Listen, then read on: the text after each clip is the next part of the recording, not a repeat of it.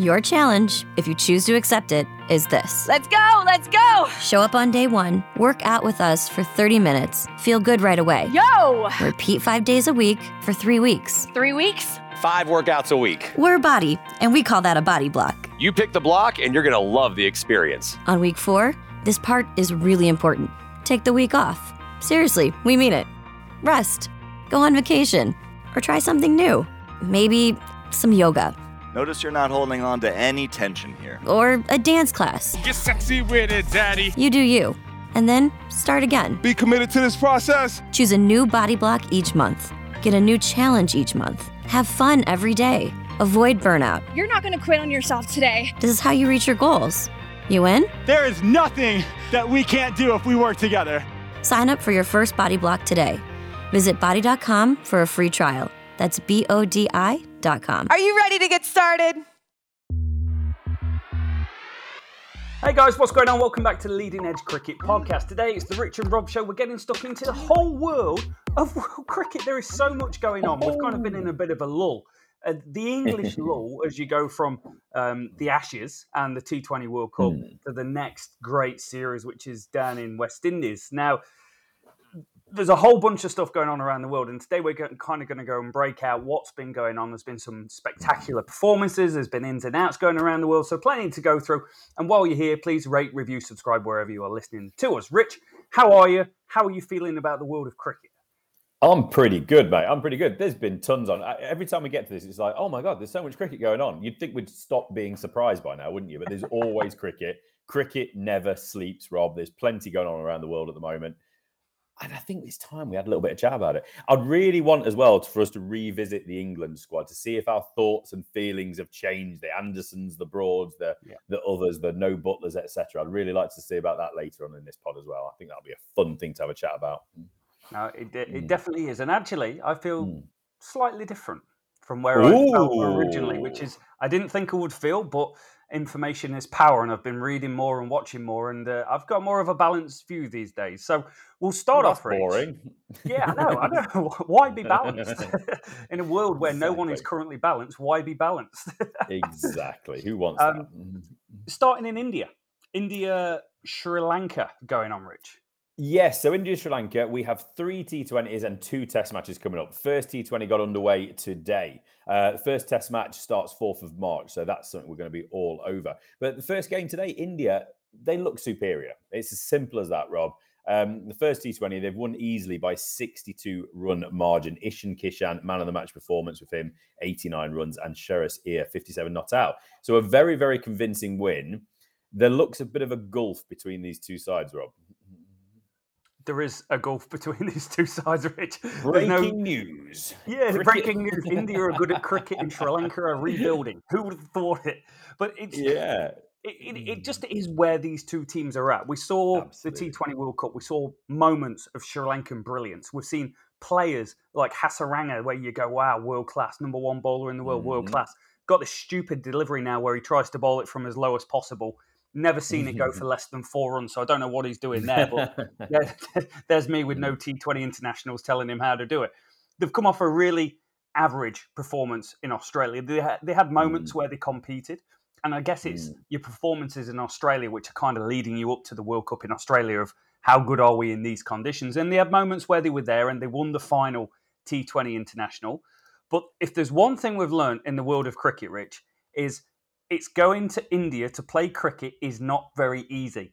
And it's not very easy for Sri Lanka. They got it handed to them pretty convincingly. A 62-run victory in T20 cricket is not good and just goes to reaffirm Indian dominance. But I don't think you can look at it and go, it's all doom and gloom for Sri Lanka. There are moments that kind of stick out and go, that's okay. Jayawickrama wasn't bad. He wasn't bad against Australia. It's not saying he's world class or anything like that, but there needs to be more of these players that can play a supporting role. They need to find 5 bowlers capable at going at less than under 8 in a contest rather than having guys going at 11s and 12s. So there are some positives, but what's your hot take coming out of this?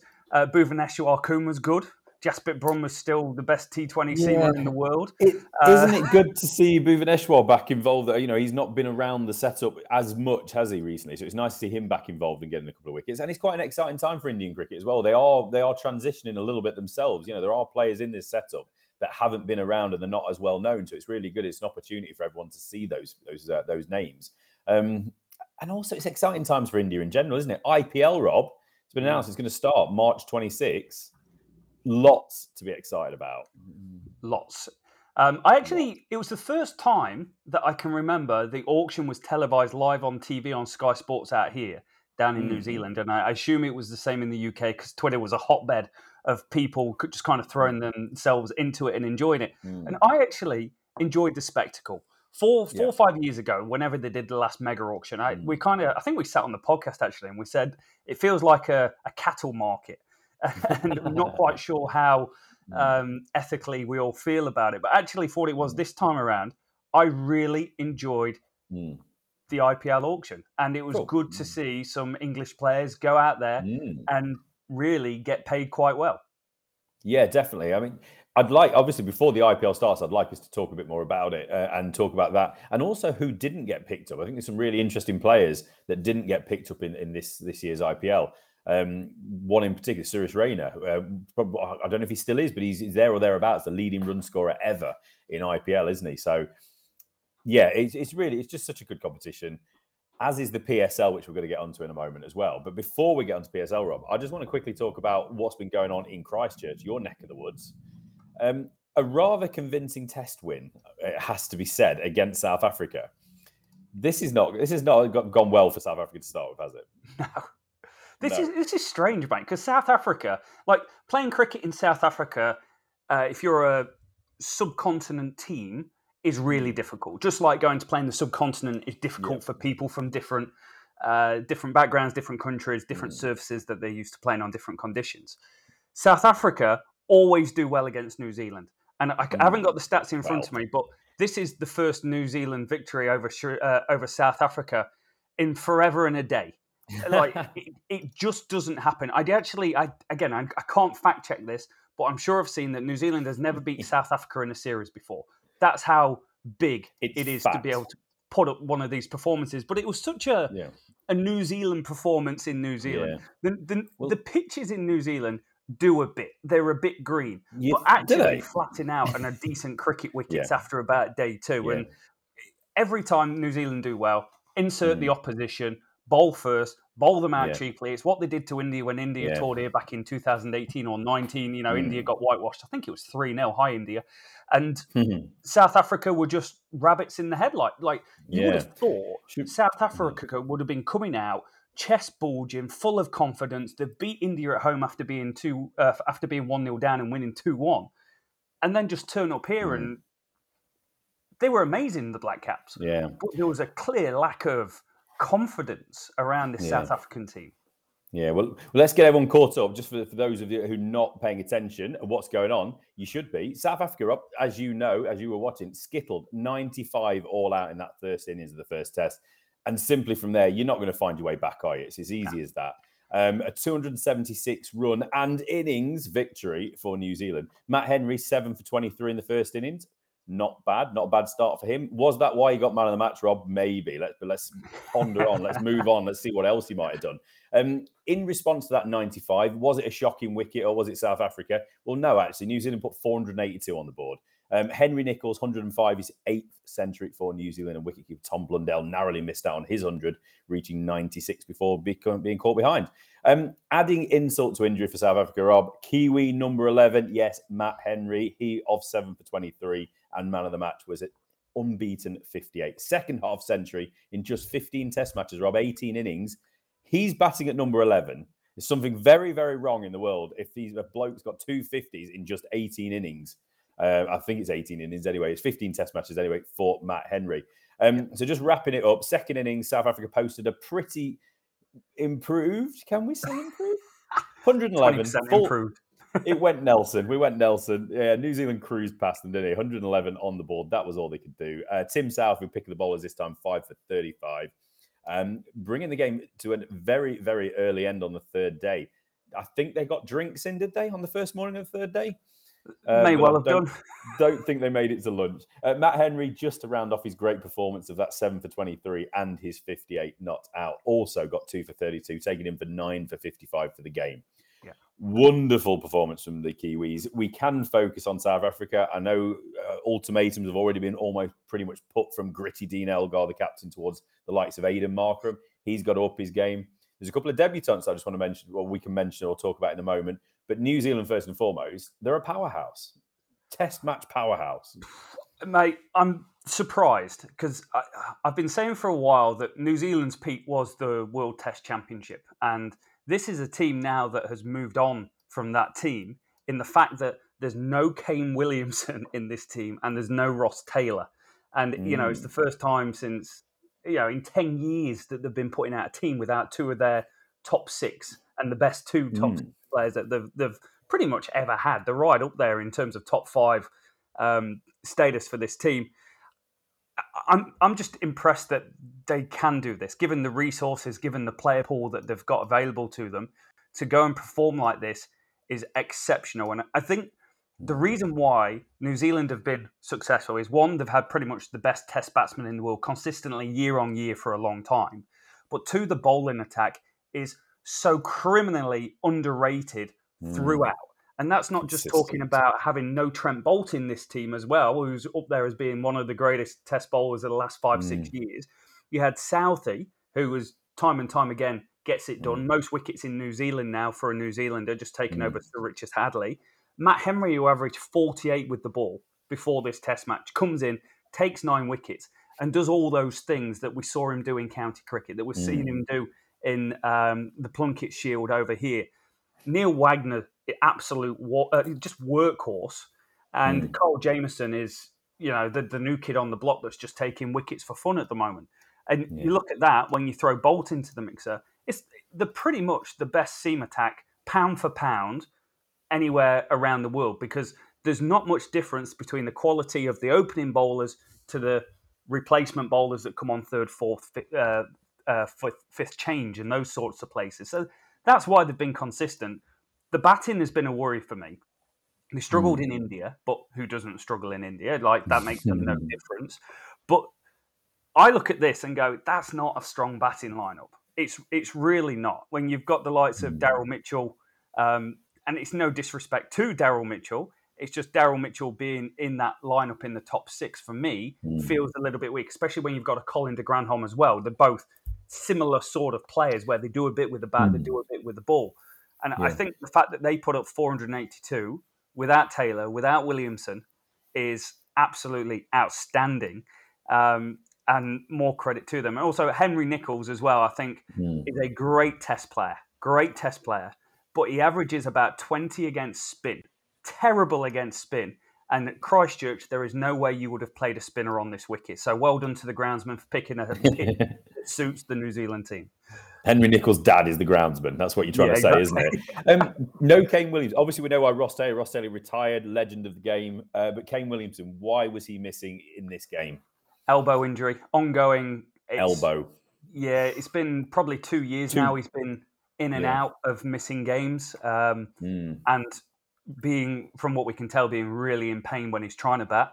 So I don't know where it goes from here. I don't know where his career goes from here. You hopefully there's just a period where he can rest and do whatever he needs to do rehab-wise to get better. But given the circle of cricket that we live in and the fact that he's been retained in the IPL in March, he's probably going to be over there playing, and there's a T20 World Cup coming up. He's probably going to be playing there. There's a test series in England coming up. He's probably going to be playing there. It's just a constant. When to have a break, isn't it? That's the big thing, isn't it, really? And wanting to give the opposition respect and credit, which we'll get onto when we talk about England and West Indies, but also balancing that out in this calendar that, as we say, just is absolutely relentless. South Africa, just briefly, obviously Dean Elgar, the captain now. It's a bit of an unknown, some of this team now, isn't it? Saril Irwi, 32-year-old debutant, opening bat, left-hand bat, didn't really have much to do in this one, did he? 10 and none in the second innings. So that's a debutant. We've got also Glenton Sturman, 29-year-old bowler. He opened the bowling, didn't he? 214 first-class wickets, but only one for 124 on his debut in the one innings. Why are we interested in Glenton Sturman, Rob? And just any thoughts about this South African team, really? Where they are, where they're going? I feel... I'll start on the South African team. Mm. At the moment, you've got India, you've got Australia, and you've got New Zealand, who are consistently, for the last 4 or 5 years, the best three teams in the world. And then at the bottom, no derogatory comments here, but you've got West Indies, this is the bottom, West Indies and Bangladesh, Zimbabwe and teams like that, that are at the bottom of the pile, where they don't expect to win many games of cricket because they're not as good as the teams above them. And then in the middle, you've got England, you've got South Africa, you've got maybe a Sri Lanka, but you've definitely got Pakistan, who will beat bad teams and will lose to good teams. England are exactly like that. They've got an excellent record against every other nation in their last home and away performance, except for Australia, New Zealand and India. And South Africa kind of fall into that category as well. They're in the middle of the road, but they're going to get by on trying to find what their team is going to be for the next 5 years, for the next 10 years, because they do. I know they went for 482 after getting skittled for 100. They have a very good bowling attack. Kagiso Rabada, best strike rate of any seamer with 200 wickets in the history of cricket. Marco Janssen looks absolute quality, bowled superb against India. Went for a massive price tag in the IPL, but has played 9 T20 games at an average of about 50. So I don't know what that's around. And Dwayne Olivier being back available for them as well is really good. Simon Harmer, again, has come back in from being ousted now of the Brexit campaign. But because of Brexit, he's going to be available. So I just see them as a middle-of-the-road teammate. And they've got the win games. The win games of cricket. Rassie van der Duursen is an excellent cricketer and will win games of cricket. Dean Elgar will chase 250 for you with his life on the line. He's an excellent cricketer. Aidan Markram has got work to do. Tender Vavuma has been one of the most improved cricketers in the world over the last few years and really held this team together a lot of the time across all formats and deserves huge plaudits for being able to do that. But there's just gaps. There's gaps around this top six. If you get a couple of wickets, you feel you're really into them. Yeah, it's inexperienced middle order as well. There's names in there. The wicketkeeper, Carl Verreynne, if that's how you say it, Verreynne, and then Zubair Hamza down there at 6. You know, he's only played 6 test matches. He's averaging 17 with a bat so far. Carl Verreynne, he's at 5 test matches. He's averaging 15 with a bat. You know, this isn't going to cut it at the moment. Aidan Markram, he's another one of those. I apologise to all openers and top-order batsmen in the world that I've got behind over the years because Aidan Markram, it was a love affair for me. As soon as I saw him bat, he would look like he was going to be the next great world opener. He's in there with Daniel Beldrummond and Nick Gubbins and all those other players that I've predicted great things for, and they're going nowhere. I don't know what Markram's doing. He's just such a talented player, but he just doesn't seem to be able to get it clicking, does he? So South Africa, they have good players. Like you said, the Van der Duursens and others of this world, they've got players with the ball, but they just don't seem to have it at the moment. It just seems a bit of an in-between side. And just as we mentioned as well, the other debutant for South Africa, Glenton Sturman, Rob, just a personal interest, isn't it? He played local cricket, I believe. Yeah, he did. He played for Balderton, so that's in Nottinghamshire, next to Newark, the village. They play in the South Notts League Division A, and he came across as a overseas player. I can't remember the year. I was already living in New Zealand, so it's 2016, 2017, maybe.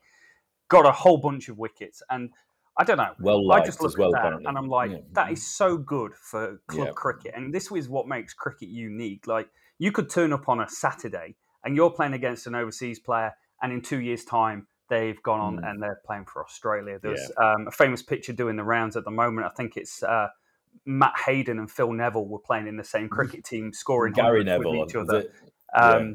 Matt Hayden went to the same club that Mark Taylor was playing at a few years before he went and scored 800 runs in England in a series in the Ashes. So it's one of the unique things about cricket. And we both played for Newark Cricket Club in Nottinghamshire.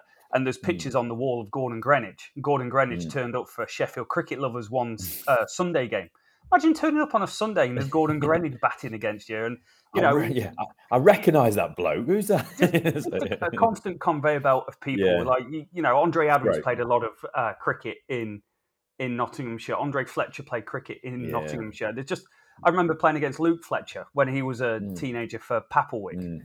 It's just a constant conveyor belt of amazing moments that you can kind of look back on and go, how cool is that? Because football, you don't get that. You're not going to get it. You get it a little bit at rugby in New Zealand, but I don't think you would in England, where they go back and play for club level when they need a game, which is quite unique. But it is something that's so unique to cricket and very special.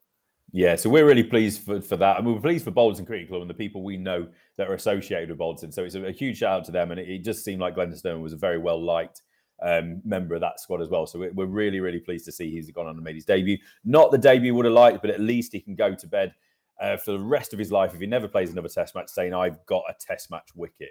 So congratulations to him. And we roll on. Cricket never ends, Rob, as we keep saying.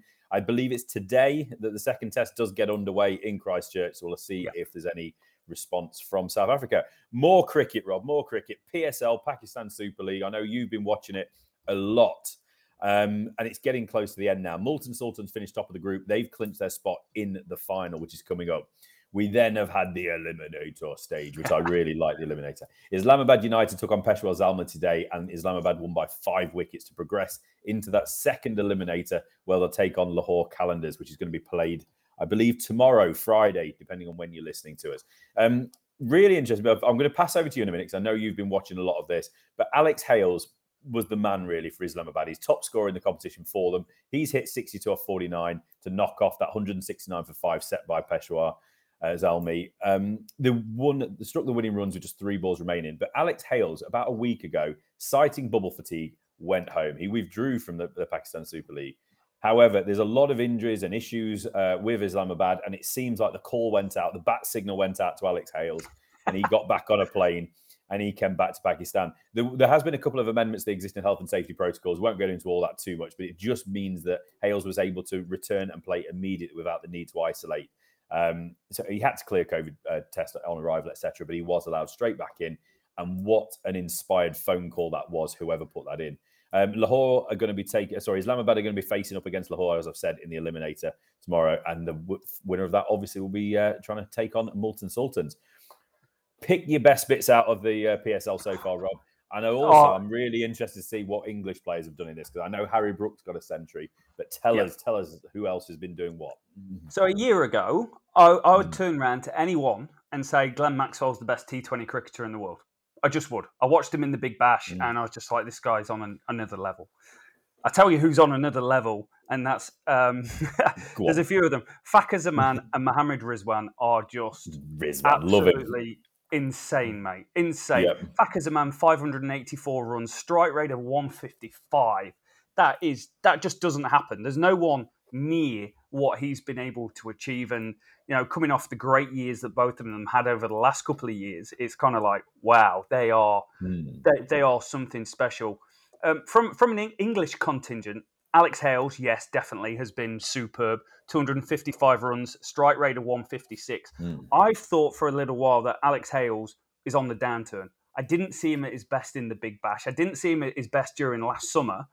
But this is the first time in a while I've started to see Alex Hales just looking really confident about his game again. But even just quickly, even when he's maybe not looked at his best, he's still scoring runs. He's just found a way now. He doesn't have to be looking fluid and perfect. He just is that point of his career when he just knows how to score runs. And that's all I'm going to say on the matter of Alex Hales and scoring runs and whether he should be playing for England. Yes. Sorry. Carry on. Jason Roy's been superb, mate. 303 runs from 6 matches, a high score of 116, average of 50, strike rate 170. He's on course to score more runs and at a better strike rate than Fakhar Zaman in the competition. He's been world-class. And Jason Roy, again, I put him in the same bracket as Hales, where I'd seen a downturn in performance, in how they're playing. And what I like about Jason Roy is you can see the frustration on his face when he gets out, because he expects himself to go and score big runs time and time again. We saw it in the West Indies. And here, he was brutal. Riley Russo, not English, but plays in England, has been absolutely superb. Strike rate of 183. Hit some massive, massive sixes during the contest. Tim David. Now, is he Australian? Is he Dutch? What is he? He's Singaporean-Australian or Australian-Singaporean, who is now very wealthy. I thought there was something mixed in there as well. So, he is very wealthy, mate. He He took a blinding catch at the start of the 100 final. He got the run out of Liam Livingston. Yeah. His stock increased during the Big Bash with some big performances and massive six-hitting. Mm. He's turned up here, 251 runs at a strike rate 199, and now has got paid big time in the IPL, mate. So IPL teams, analysts are watching the PSL, whether they like to admit it or not, and watching some really good performances. Yeah. The other English performance, or two English performances and one Aussie. Can I just jump in? It's really vain sort of interruption here, but Tim David, Royal London One Day Cup is the reason Tim David is the person he is. He signed for Surrey last summer, and he was playing against Notts. I was watching it on YouTube, and they were playing at like some outground or some school or something. And he came in and probably hit a 50, but it was a rapid 50. He was clearing the ropes just about every ball, it felt like. He looked sensational, and he's not looked back from that moment. That's the first time I've ever seen him. I'm not sure if that was his first game. It was one of his first games. And after that, like you said, he jumped into the 100, didn't he? And then since then, that's it. Mum's got a new house now. So. Yeah. I think everyone's got a new house. His balls per boundary is what sets him apart. It's pretty much the best in the IPL for anyone that scored 200 runs. He scores a boundary every 3.3 balls, mate. That's insane. Fakhar Zaman's aggressive, and he hits one every 5.1. I want to touch on Ben Cutting before I touch on the two other things, and I don't know if you've seen it going around on the internet. So there was a thing that happened in the PSL in the CPL, in the Caribbean Premier League a few years ago. Pakistan bowler, I can't remember his name. It's Sohail Tanvir, but I could be wrong in saying that. Ben Cutting batting, Ben Cutting hitting for a six. Sohail Tanvir, there's a bit of mouth. Sohail Tanvir gets him out. Sohail Tanvir turns around and gives him the double middle finger. Playing in the PSL a year or so later, Ben Cutting's batting goes 6-4, 6-4, 6. Double middle finger back to the bowler. I don't know how I feel about it. I like rivalries as long as there's an element to them that's not over the top aggressive or any hands-on sort of altercations in cricket. But this, like the circle of it, I really appreciated. And I appreciated the humour that probably Ben Cutting's got to go and do that. he doesn't hold a grudge, does he? No, not at all. But that was good. Will Smeed's been fantastic, actually. Yes. 240 runs, average of 40, two scores in the late 90s as well. So this is where cricket's an interesting thing. If Will Smeed had scored two centuries, everyone would be going, God, he scored two centuries. He scored 99 and 97. But for some reason, people don't look at them with the same weight. But he's been exceptional. And Harry Brook scored a well-deserved and well-made century, particularly when his team were in the mire when he was batting. Yeah, was it three down for not many or something when he came in? Yeah, three down, not many. He had a partnership with another guy, and then he went off and went big in the last five overs. So that was really good to see because Harry Brook, exceptional in the T20 Blast, but I've not really seen him do it anywhere else. And this was the first time where I'd gone, okay, I can see a bit here. 220 runs, a strike rate of 170 in the competition, hitting every 4.5 balls, he's hitting a boundary. So he's had a really good position, a really good tournament. Some players have been, I want to say, average. Joe Clark's been really poor in this competition. He was superb in the Big Bash. He's really struggled here. 174 runs at an average of 24. Strike rate 120, that's not really very Joe Clark, is it? No. I know Ben Duckett's gone back to England. Did Joe Clark also return? I can't remember now, but I know, obviously, these players have been going around the world playing cricket in very strict conditions, obviously bubbles, etc. for COVID. It must be catching up with them all by now. Yeah. The ones that have gone from one competition to another, they've gone from Big Bash to PSL, some have been Bangladesh, some have been others. You've got to see a drop-off at some point, haven't you? You do. So it's to be expected, I suppose, isn't it? But I was really pleased to see Harry Brook get that 100. And Will Smeed is a name, isn't it? That it only really broke through in the 100. And as much as we, or I, maybe you a little bit less maybe, are critical of the 100, that's one player that's very grateful for it. He's doubling down. And like you said, if he had got another 6 or 7 runs or whatever it might be, 2 centuries, he is suddenly headline news in England, but a couple of 90s and he's just...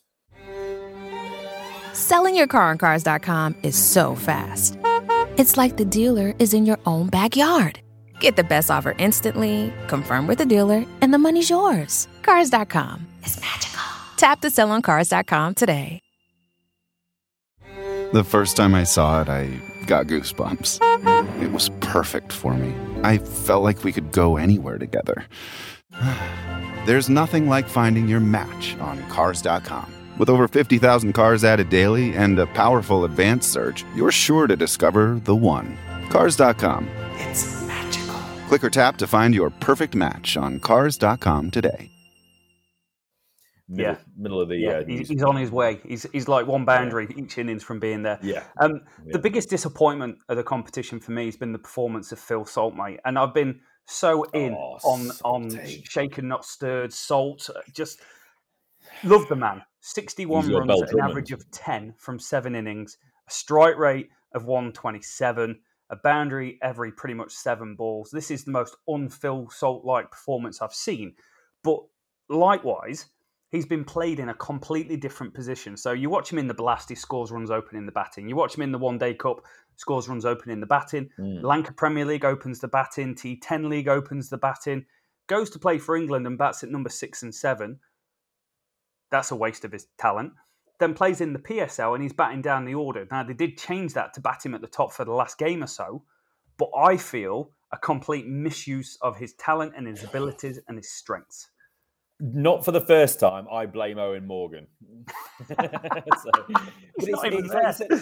No, but that's who started it off, wasn't it? In this last tournament, in the last games with England, he was batting him down at 6 and 7. It made no sense whatsoever. His strength was opening and going off like a train. That's his role. He understood it. Yes, he might become a more rounded cricketer if you get him into different roles, if he's a finisher or whatever, you might see him. But, it just seems like whoever has made the decision in the PSL have looked at what England are doing with him, maybe had some conversations. Maybe England have said, we would like to see him bat further down the order. I don't know, but it just seems a bit of a waste of a player that's absolutely exceptional when he is going off like a train at that top. So before we finish on PSL, Rob, there is one more player I would like to talk about because it's one of the more bizarre goings-on that I've heard for a while. We've got photographs of helmets in chandeliers. Whenever you've got a helmet in a chandelier, in a hotel lobby, something's not gone right. James Faulkner, the Aussie all-rounder bowler, there's a bit of a weird one here. So he's come out, he basically said he hasn't been paid by the PCB, Pakistan Super League, etc., Pakistan Cricket Board, but they have rejected his accusations, calling his behaviour reprehensible. Reprehensible, Rob. And declaring he would not be part of a future PSL draft. Exactly. So Faulkner, who was with Celtic Gladiators, he's not played in their last 3 games or so, was understood to have grown increasingly agitated over the matter of payments and had been negotiating with the PCB over the issue. But things became so heated on last Friday, I think it was, however, that he threw his bat and helmet from the lobby floor balcony onto a hotel chandelier after a discussion with a PCB official before leaving for the airport. It's important to note, and I know he's been getting some stick about this. Obviously, there's 2 sides to this story. We don't know exactly what it is. Yeah. All we've seen is a Pakistan Super League or Pakistan Cricket Board statement. But it's important to know Faulkner paid the hotel for damages before leaving. He's not gone off the reserve. Let's put it that way. So he realised what he'd done wrong. He just lost his cool, etc. He must be very annoyed. They're claiming it's just Faulkner's messing him around with bank accounts, English bank account, Australian bank account, and then potentially being paid double before he's paid his first bit back. Trust issues everywhere here. I don't know how we get to the bottom of this, but Pakistan just quickly saying in the 7 years of the HBL Pakistan Super League, no player has ever complained about non-fulfillment of the PCB's contractual obligations. In spite of the money being transferred and received in his account, Mr. Faulkner continued to insist that a second duplicate payment, the same amount, be made to his account in Australia. This meant Mr. Faulkner would have been paid twice. How dare he? That's me adding that bit, not the statement. He further threatened and refused to participate in his side's match against Multan Sultans on Friday afternoon until his money demands were met. Now, Faulkner's probably thinking, my money demands, I just want to be paid. Yeah. I've made an administrative error. I'm telling you where it needs to be gone now, and I will transfer the money back ASAP. It's not like they don't know him. It's James Faulkner. They can go after the Australian Cricket Board. They can go after his state, I'm sure. There are ways of recouping this money if they need to. It seems a bit of a messy situation and one that didn't need to get this way, but what a shambles of a situation. Weird. Like, how often do you get a news story where a cricket helmet's gone through a chandelier? It's brilliant. It's still lodged in the chandelier. It might still be there in the hotel. I hope it is. It should be there on, with like a little good sort of explanation of what it was. I've not seen many things in life where someone reaches for a cricket helmet and attacks a chandelier out of frustration. It's just, it's not a normal response from James Faulkner. I think time will be the best thing for this story to work out what actually has gone on, because essentially, no matter what it is, you're going to end up with two sides of the story, and we'll definitely get that. James is like, where's my money? Where's my money? And they're like, we're giving you your money. Where's my money? So they're doing the Family Guy Stewie thing where he wants his money back. James Faulkner's tweet was quite interesting, where he says, it hurts to leave as I wanted to get international cricket back in Pakistan, as there's so much young talent. The fans are amazing, but the treatment I've received has been a disgrace. I'm sure you all understand my position. So like, he came out first and came out all guns blazing, and was very critical of the PSL. And PSL, understandably, are going to protect their brand. But it always comes down with any story is you don't know. You don't know what's gone on. If he's been paid correctly and he's acting like an idiot, then James Faulkner will not play in that league again, and he's done himself no favours. If he's not been paid, and he should have been, and his contractual rights say after X amount of games, I receive payment, whatever, however it's done, then the PSL should be held accountable, pay him, and it should be, his name should be just kind of like, oh, James Faulkner did nothing wrong, however, he did smash up the hotel. Which he paid for, to be fair to him. So, I was just checking, he hasn't been named in either of the squads, unsurprisingly, for the Pakistan tour, which Australia will be going on very soon. I hope everything's all right with James Faulkner. We are making a bit of a joke about this because it is quite funny, but I do hope James Faulkner's doing all right, because obviously it's been, like we said about the English players going home, they've been in bubbles for so long now. It's getting a bit much, isn't it? So, all right.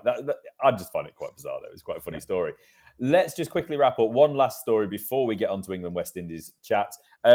Ireland and UAE both made it through to the final. They won their semi-finals in the T20 World Cup qualifiers, which meant that Ireland and the United Arab Emirates both qualified for the upcoming World Cup.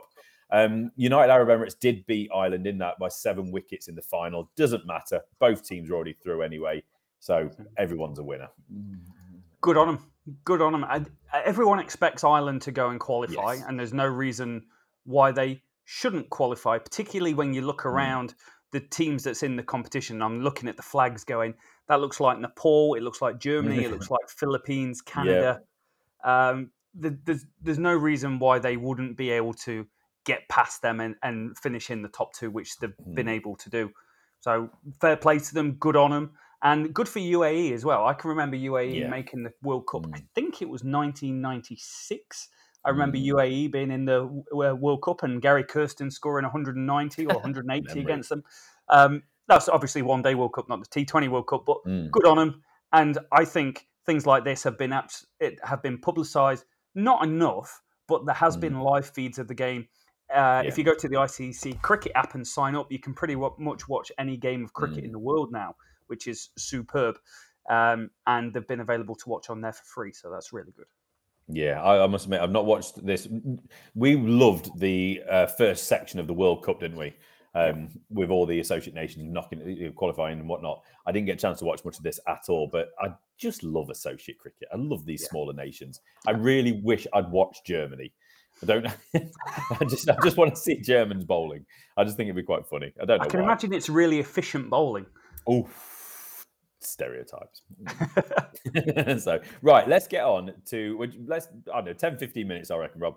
England are obviously on the way to the West Indies. If some lottery tickets come through, come on, I'm going to be on the first plane to Antigua, which is the first test gets underway on the 8th of March before they go on to Barbados and Grenada. England's squad obviously was named. We had our reactions to it. Obviously, the big news was Anderson and Broad missing out. West Indies have recently announced their squad. So let's just have a look at that. So captained by Craig Braithwaite, as we said, they're going to be 3 test match series. They're going to be playing for the Richard Botham Trophy now. Nice. So that's something which I think is really, really nice. Just nice showing that togetherness between the two teams and the friendliness over the years. Last time out, Joe Root's side won 2-1 in England in 2020 to regain the Wisden Trophy as it was then, which has now been retired. And obviously they're going to be, it's the legends, isn't it? So Vivian Richards and Ian Botham. I'm not going to call him Lord Botham. So Craig Braithwaite, he leads up the squad. He's captain. He's joined by Jermaine Blackwood as vice-captain, Krumah Bonner, Shamra Brooks, John Campbell, Joshua De Silva, the wicketkeeper, Jason Holder, Alzari Joseph, Kyle Mayers, Veerasamy Pirmal, Anderson Phillip, Kimo Roach, and Jayden Searles. So it's just worth noting, obviously, John Campbell, the opener, he's been recalled. And uncapped fast bowler Anderson Phillip, 25-year-old, he's also been named. Shannon Gabriel, he's been ruled out because of a hamstring injury, and there's also no spots in the squad for Shai Hope and all-rounder Roston Chase. Batter Jeremy Solazzano, all-rounder Rakeem Cornwall, and spinner Jamal Warwick have also all missed out after being part of the Sri Lanka series against Sri Lanka, which they lost 2-0 in December. So anything from that squad initially jumping out? It's very, very similar to what they had before. And when I say what they had before, I'm looking at the scorecard at the moment back in 2019 when England toured there last time and lost. And they had Craig Braithwaite, John Campbell, Roston Chase, Jason Holder, Kumar Roach, Elzara Joseph, Shannon Gabriel. There's a lot of the same sort of players that have played England in those sorts of environments and done very well against England in those sorts of environments. It's strange to say, because West Indies are a team that have struggled, other than T20 cricket, have struggled for quite a while. But you never know how England are going to play in different environments. And it's very strange, because we've got so many players that go around the world playing these different formats and play for different teams. But wherever we go in the world as an international team, we just don't adapt very well. There's teams that adapt greatly better than us. Look at the Black Caps, gave them no chance at the T20 World Cup. They had a group of India and Pakistan in it. They made it through to the final, getting past India, Pakistan and England to get there. And England as a team just don't seem to adapt quite as well. So I think it's a good West Indies team. I'm not sold down the road that this is the West Indies team of, you know, Brian Lara and Chanderpaul and Jimmy Adams and those sorts of players. But it's always exciting to see how they're going to go against England. And likewise, it's important to see how England are going to go against a middle to lower tier test team, but in their home environment, which makes them more dangerous. Absolutely. Worth noting, West Indies have not lost a test series at home to England since 2004. So they know what it takes to beat England. Do England know what it takes to beat West Indies in West Indies? Lead selector and former Desmond Haynes, he's expecting a competitive series. There's some young players out there and players with experience, he's saying. So he's happy with the blend of the squad. He expects them to equip themselves well and do the job. I would not put it past this West Indies team to get a result in this series. Three games, it's anybody's, isn't it? So we're not going to go into the England squad again. We've looked at that. We've gone through it all. We don't need to pick the bones out of that. But what I want to do, though, is just quickly go over... Joe Root's had a chat, hasn't he, in the last day or so. And then just look at Broad and Anderson. They've also, since we've last spoke, they've said a few things. They've come out. I want to see whether you're changing your view on what's going on in the world with Broad and Anderson. So Joe Root, first and foremost, he didn't waver apparently in his belief that he's the right person to captain England, but he is very grateful he got the opportunity to continue. Obviously, clearly disappointing tour of Australia, he said, massively underperformed, but we've got to use this opportunity for a fresh start. Speaking of Broad and Anderson, he said that I've spoken to both and they're obviously disappointed and angry. You'd expect that, but it's been made very clear. No one's saying this is the end for them. It'd be great to see Stuart and Jimmy very much in the mix at the start of the summer. The guys that are on the tour have a real opportunity to step into some different roles and strengthen what could be the backbone of the team moving forward. So, for me, I'm still not convinced with where Root lies on this one. Why I say that is because he was basically asked about whether or not he agreed with the decision, and he basically said, I don't think we should have to air every single bit of information on decisions like this. We've sometimes been slightly too honest about certain things, and some things should stay in the room, and that's the case in this scenario. I think that's slightly bizarre from Joe Root. Yeah. And it's kind of telling me that he has had a say. This is just me reading between lines and probably coming to the wrong conclusion. But I have a feeling that Joe Root has said, I would like to lead a squad without Anderson and Broad and see if these other players can take the lead, take the reins, because I want to be the man. I want to be the captain of this team and lead without those experienced bowlers. What do you reckon? I think you're right. I think he does want the opportunity to do it without them. I think England feel they need to learn to do it without them. And also, when you look at it, Anderson and Broad are great at home. Anderson's average is fantastic away from home over the last 4 or 5 years. Selling your car on Cars.com is so fast. It's like the dealer is in your own backyard. Get the best offer instantly, confirm with the dealer, and the money's yours. Cars.com is magical. Tap to sell on Cars.com today. The first time I saw it, I got goosebumps. It was perfect for me. I felt like we could go anywhere together. There's nothing like finding your match on Cars.com. With over 50,000 cars added daily and a powerful advanced search, you're sure to discover the one. Cars.com. It's magical. Click or tap to find your perfect match on Cars.com today.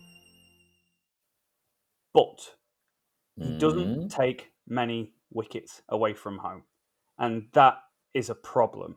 And I'm not saying that anyone else is going to take more wickets, because we haven't done well away from home for a while, other than in places like Sri Lanka. It does. You need to be able to take 20 wickets to win a test match. We know England batting's really poor, and Jared Kimber did an awesome video on this a few days ago. England's batting is poor. You need to take 20 wickets to win a test. Anderson gives you immense levels of control, but his average wickets per innings isn't that high, and puts a lot of away from home, and puts a lot of pressure on the rest of the bowling lineup to be able to take wickets. And when the people you're looking to take wickets are an unfit Ben Stokes, who's 10K an hour slower than he was 2-3 years ago, he's one of the bowlers. Jack Leach, who can't bowl in the first innings or against left-handers, you're backing yourself into a corner. Now, for me, Jimmy Anderson's the best bowler we've ever produced, and he's the best fast bowler, skillful fast bowler that I've ever seen, and I'd always pick him in the team. But if you're looking at it from an analytical point of view and you go, how do we take 20 wickets? And if Jimmy Anderson is not taking wickets away from home, even though his average is low and his economy rate is really low, then I can see a world where why they didn't pick him. I don't agree with it, but I can see there is some rationale. Yeah, I think that's a fair, well put together argument, Rob. I wouldn't kind of be aggressively in disagreement with that at all. I think for me, it's that thing of what they're trying to do. It's a one-off tour, isn't it? Before we have a new coach, new selectors. Yeah, captain should remain, but it will be up to the new coach and selector to decide on that, I would imagine. It's the fact that they haven't really handled it well. I think that's the thing, isn't it? I think Jimmy Anderson's talking about a 5-minute conversation he had with Strauss. Yeah, that's not cool. This is Jimmy Anderson. So Jimmy Anderson turns 40, so we need to be looking for the future. I've got no problem with that. But this should have been communicated for me of, Jimmy, I want you to put your feet up and be ready to go in the summer. It'll be up to the new captain and selector as whether you're selected. But I think this is an opportunity for you to just take a rest. We want to look at some people and do this properly. Jimmy Anderson, since he turned 35, has taken 160 wickets at 44 tests at an average of 21.72. He said himself, I'm not slowing down or losing anything. Yeah, exactly. Yeah, so... For me, it's just a bizarre one, isn't it? That's what he said. It's another frustration, was a 5-minute phone call with Strauss in which he learned he was dropped. It didn't really clear much up. So he's not really had an explanation, because I think England are trying to be too polite and they're not saying, I'd rather they come out and say, Broad, Anderson, you dropped.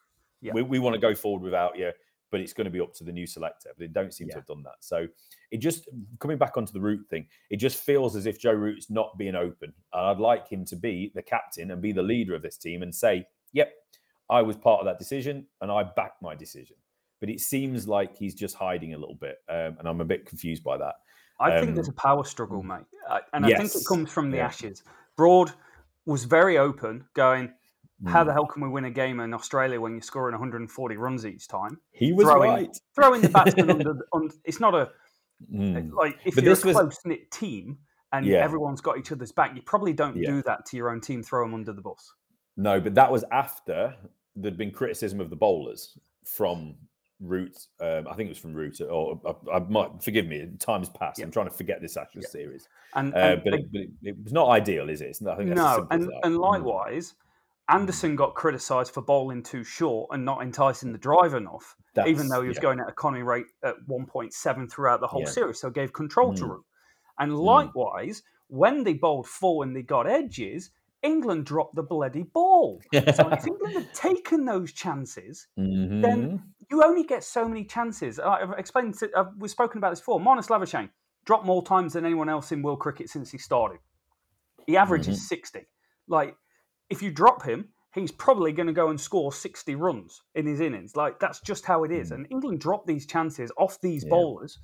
And what do you expect? The ball's only going to swing for so long. Otherwise, you're just going to be smashed through the covers the whole time. So it's a real battle between Root trying to take authority and what he wants, and bowlers who know their craft inside out and how to play the game. And it will come out. It'll come out in a book in a couple of years' time. Yeah. But I bet there's been a lot of arguments going on in this unit. And I don't feel like it's a real crisp, close-knit unit. No. I just feel like there's fractures in the squad throughout. And I think this is it's not the same situation as a KP. And I'm not saying it is. No. But I feel this is England kind of going, okay, we need to learn what we've got without you. And I think Joe Root wants it without them. Yeah, I think so as well. It's going to be one of those where it gets worse before it gets better. But just going, obviously, like I say, since last time we were on, Broad and Anderson have been on. Broad wrote a column, didn't he? He was talking about how the decision left him confused and angrier with each passing day. He's 35. It's not the end of the road for Broad, surely. And Strauss has made that clear about both of them, hasn't he? So hopefully it's not. And Anderson, speaking on the tail end of his podcast, he was saying, talking about the shock, he felt frustration, anger, praying this isn't the end. That's what he's talking about.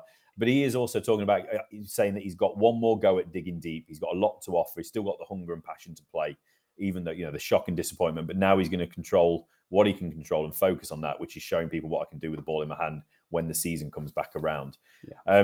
So for me, just regardless of motivations, rights or wrongs of the decision, England have just handled this really, really badly with their two of their finest ever cricketers that they've produced. This is not how anyone should go out, still, in my opinion. I'm still frustrated about it. And I think if it had been handled better and communicated better to them and to the public, I would be more on board with their decision. And then we could be focusing on talking about the exciting opportunities of the likes of Matt Fisher, whose parents have won some money or potentially will win some money. Sorry, because they put a bet on him when he was about 14, didn't they, or 13 to play for England? I don't know. 100-1, I'm sure it was. Go and have a look somewhere. I'm sure they put a bet on about 100-1. I mean, he made his debut. I said 17 when we spoke about him before, but he was actually 15 when he made his debut. That's incredible. Ridiculous, isn't it? Absolutely ridiculous. So just last thing I want to say, obviously Broad and Anderson being dropped and the way Root's talking about it, you know, in his statement or in his interview, he's talking about, I don't want this to sound like a development tour. It's not, it's about winning. But we've got an opportunity for those guys to step into that space, Anderson and Broad, and better this team for it. We could come away from this tour as victors, and we've also gained a lot of knowledge of other players. Are England giving this tour and their opposition the respect it deserves? Yes. Yes, I felt no originally. I felt really annoyed about it. And I am annoyed about at least Anderson not being there, because he's still one of the best seam bowlers in the world. He's up there in the top 2 or 3. But I think it's just a natural starting point. You finish the Ashes, you failed. You failed miserably during that period. Who is going to play for you for the next 4 years? Because that's how English works. It's a 4-year cycle. At least it's a 2-year cycle getting towards the next Ashes at home in England. Who's going to be opening for you? Because last time we played in the West Indies, mate, we had Keaton Jennings opening. We had Johnny Bairstow at 3. We had Joe Denley in the team. We had Jos Buttler, Moeen Ali, Sam Curran, and Adil Rashid was the spinner. And so that's 2019, and this is 2022, and you can see how much the team's changed in that time. And now we've got a natural change point. So it is good to give these batsmen opportunities and to give them a run. And it's good to give other bowlers opportunities. I just would have liked to have seen at least Jimmy Anderson there with the new ball, who is the best new ball bowler in world cricket still in my eyes. Yeah, exactly. And I think that's it. It's just, I was intrigued really just to see how the mood might have changed a little bit with the passing days and with what Broad and Anderson have had to say as well. So it's really interesting to me. I think I did see somebody say, didn't they? The problems we didn't have was Root at 4 scoring all those runs, a record breaking year, and Broad and Anderson. And now Root's going to 3 and we've dropped Broad and Anderson. That's not going to solve the opener crisis or anything else really, is it, in the squad? But we shall see. We shall see how it goes. It doesn't get underway until the 8th. They've got a warm-up game on the 1st of March, one warm-up game against the President's 11 before the first test gets underway. And then we'll be seeing the likes of Alex Lees make his debut, maybe Matt Parkinson, Saki Mamu get another chance, Matt Fisher, Ben Folkes claiming the gloves over Jos Buttler. We haven't really spoke about Jos Buttler. I don't think our views on him being moved along have changed, have they? No, feel very confident for it. Here's some information, mate. So between overs, 9 and 16 in Test cricket since the start of 19, which is really the first 16 overs with the first new nook, the highest wicket taker in world cricket is Stuart Broad. Ooh. In the last, and I know that's been a COVID-impacted year, but you've got 2019, which was a normal year. Last year, a little bit normal, but Broad at 1, Anderson 19 wickets at 25 with the new ball, bowling in that 0 to 16 over range. Broad 36 wickets at 19. They're two pretty reasonable opening bowlers in world cricket, I'd say. Yeah, and they're still relatively fit and they're still relatively decent, aren't they? So and you know what I find it bizarre. Anderson, Rob's getting annoyed. Yeah. Anderson is the ultimate control artist when it comes to middle overs, and that's where his game has changed from being a young whippersnapper bowling 90 mile an hour, swinging it around with a new ball, to he has got immense level, world class, like elite level control of the old ball to wobble seam it around, pick up the odd wicket here and there, but not go for runs and give you control of the situation. It's why New Zealand are a really good cricket team, is because they've got great control of situations. One-day cricket, great control. T20 cricket, generally great control in those middle overs. And what, we're hoping that Chris Wokes, who averages 50 away from home, is going to be the next Stuart Broad. He's 30-odd. He's been given opportunities. I've gone there. Yeah. He's been given opportunities to play overseas and average 50. He's not the next Jimmy Anderson. He's not the next Stuart Broad. He's Chris Wokes, who's exceptional at home and is a really good batsman and can bat at 8. Doesn't give you the same control that Anderson does in the middle overs. Exactly. And I wanted to just mention earlier, when you're talking about Anderson, when he's not taking so many wickets overseas, does he create pressure for other people to take wickets? This is how cricket works. You bowl in partnerships. If he's keeping it tight at one end, you cannot score off him. You're going to take risks at the other end if it's Ollie Robinson or Chris Wokes or whoever it might be. This is the power of Anderson. You're bowling against the man, the myth, the legend, aren't you? Not just the delivery. Yeah, I'm Robinson, all our fitness concerns of him have evaporated and he continues on this tour and he's absolutely fine. But Broad and Anderson were dropped. I still find it bizarre. I like the look of this squad in some ways, but I feel like it's just an in-between, a holding pattern. God knows if it's going to be anything like this or resembles anything like this by the time we can get a coach in place. Hopefully it's going to be someone like Gary Kirsten. No, Shane Warne, I'm not interested in you. Shut up. Nobody's interested in you. And also Justin Langer. No. We don't need Justin Langer over here either. That would be the worst possible appointment, I think. Great coach, but not the right style of manager or coach for England, in my opinion. But yeah, Shane Warne. I saw somebody talk about him. It's like, no, jog on. I've no interest in that. Sure, it was a joke. Imagine Shane Warne and Mark Waugh coming over as well as a team. No. It'd be horrendous. No. Last point, Stuart Broad, 100 wickets in the last 3 years from this date going backwards, at an average of 22.34, which is better than Tim Southee, better than Pat Cummins, better than Neil Wagner, better than Shaheen Shah Afridi, better than Trent Bolt. And these are all guys we put in the world-class category that you can't imagine team taking the field with. And just behind them is Anderson, 65 wickets at 23 and an economy rate of 2.25, which is by far the best out of any seam bowler in world cricket in the last 3 years.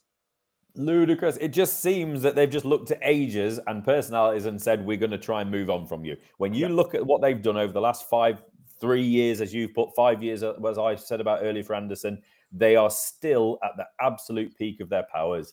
They should still be playing for England, regardless of where they are in the world. They should be. And if you've listened to that, let us know your thoughts on the whole Anderson and Broad debate. And there's been some really good comments coming in on the last video that we did about the England squad a couple of weeks ago. And pretty much everyone agrees with us. You know, people from all over the world, different supporters of different countries, all saying the same thing, like, WTF, how are England making a mess of the two best bowlers that they've got available to them? And then the fact that everyone in the world thinks they're the best England bowlers, it's quite a large proportion of people agreeing around the same point. So let us know what you think, guys. Yeah. Subscribe to us if you are brand new around here and leave a like to the video. Rate, review, subscribe wherever you are listening. And we will catch you guys next time.